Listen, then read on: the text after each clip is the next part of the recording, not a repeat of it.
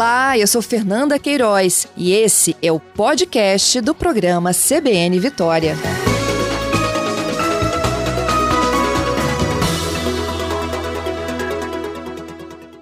Gustavo, como é que será esse protocolo de retomada? É um protocolo gradual, né? Tem suas etapas, né? Primeiro voltamos com os treinos, de distanciamento, é, com a realização de, de, de testes também, né?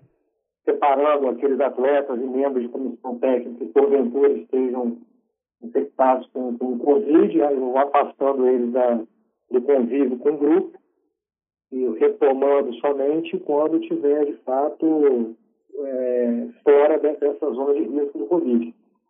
E será assim uhum. até o dia a, 6, que começa a competição com o Real Noroeste, uma semana antes do primeiro jogo, do dia 6, será realizado um teste pela CBF, modelo NGS, com todos os atletas e membros de comissão técnica em todo o Brasil que participarão do Campeonato Brasileiro e será assim em todas as séries do Campeonato Brasileiro, inclusive com os árbitros, né?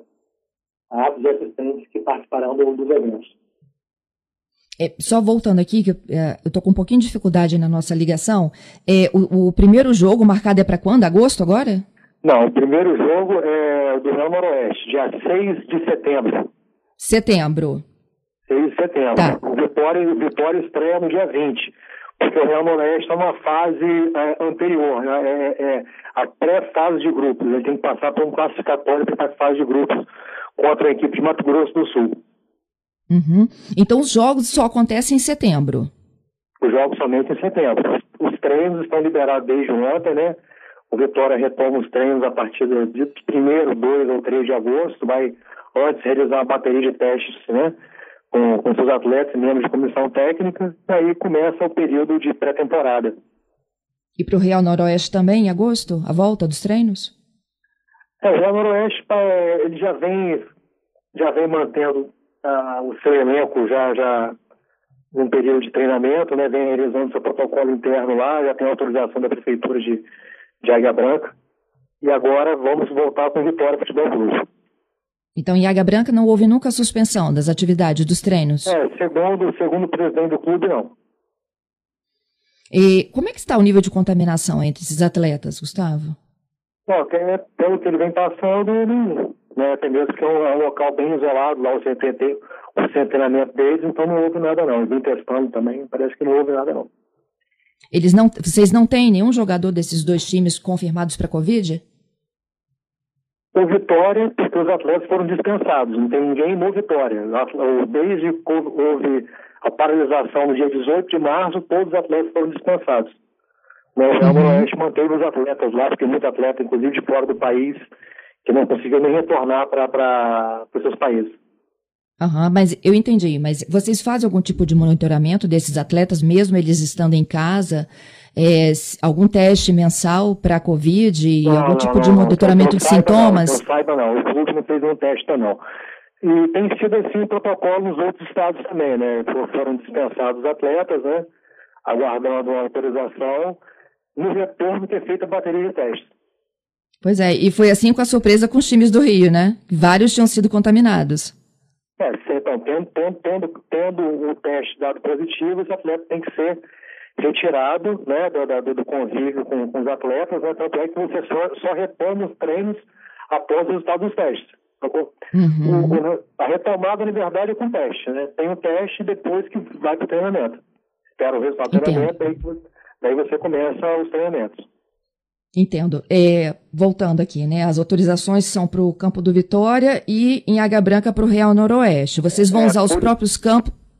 Pode falar. Não estou entendendo. Por enquanto é isso, porque a prioridade é o Campeonato Brasileiro da Série D, que já está marcado, né?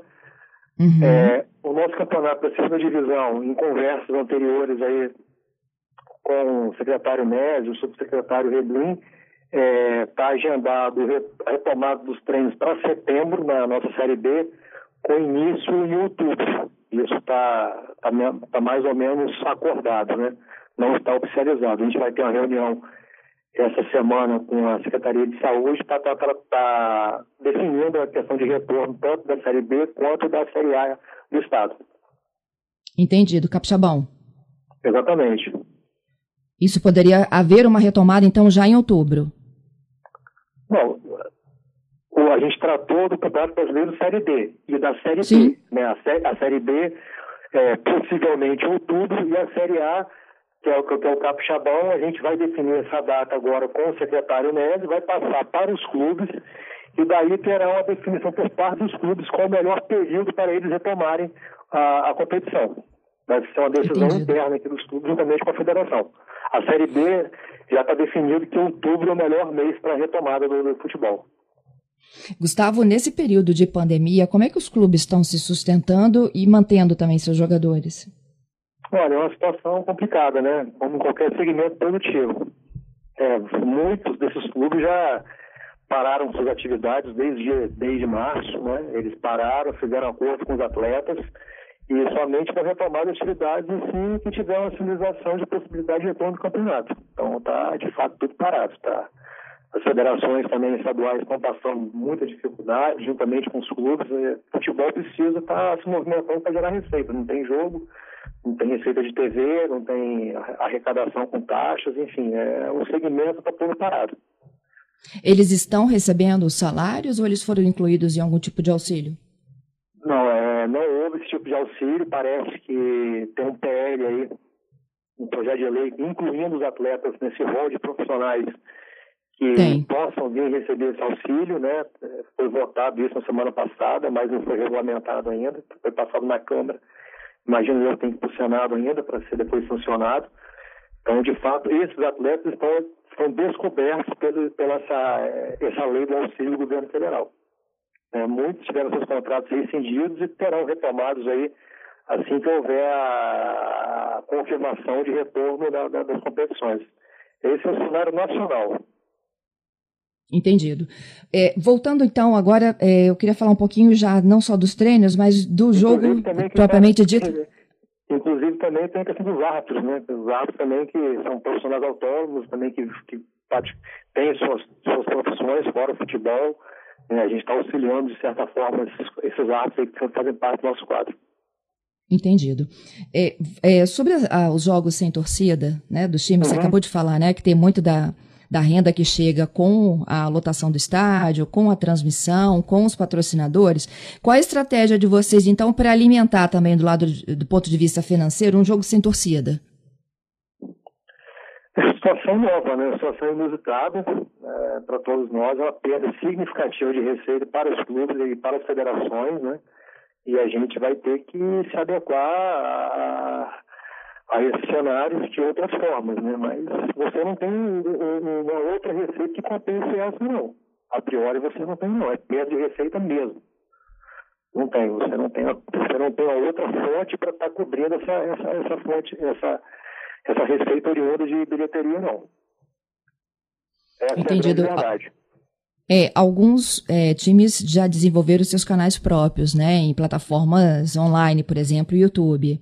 Alguns desses já contam com isso? Olha, a federação já faz transmissão via streaming tem três anos. Né? A gente já utiliza dessa estratégia há, há três anos já. A gente estava com a TV aberta, mas simultaneamente com transmissão via streaming. Agora tem essa medida provisória permitindo que cada clube negocie diretamente seus direitos ou gere suas imagens, né? Lembrando que a medida provisória tem vai dar por mais 40 dias aí, sem necessidade de ter um acordo com o clube visitante, mas a federação vai permanecer fazendo suas transmissões e cada clube pode fazer suas transmissões também enquanto vigorar essa medida provisória. Então, a gente já vem, a gente fez aí em torno de mais de 100 transmissões ano passado, as plataformas do streaming. Mas a questão é a seguinte, você transmitir é, é, é, é, é algo muito interessante. Agora você não consegue monetizar isso ainda, né? Uhum. É, é, é, um grande desafio você monetizar essas transmissões. Para finalizar, Gustavo, e os demais times que não tiveram né, a possibilidade, através do decreto, de retomarem agora? Como é que vocês estão conduzindo esse cronograma? É exatamente o que eu falei com você. A, a gente está com vislumbrando a retomada de treinamentos para o campeonato estadual da segunda divisão em setembro, né? Uhum. E essa semana a gente vai definir, em conjunto com o governo do estado, a possibilidade de retomada do estadual da Série A. Em outubro. Né? A gente tem a reunião novamente, é, aí eu não sei ainda, vai depender muito do posicionamento por parte deles. Né? O que eu tenho de oficial é o Campeonato Brasileiro, já está liberado, o Campeonato Estadual da Série B é, para setembro, treinamento retomada de campeonato em outubro. Daí vamos definir com o governo do estado essa retomada do campeonato da, da Série A, que é o nosso capixabão, e levaremos para os clubes opções né, de datas, né? Outubro, novembro, dezembro, aí vai ficar de acordo com a maioria, o que a maioria definir, a gente vai estar tá atendendo a maioria para retorno das competições. Te agradeço pela entrevista, pela participação aqui na CBN. Eu agradeço, Fernanda.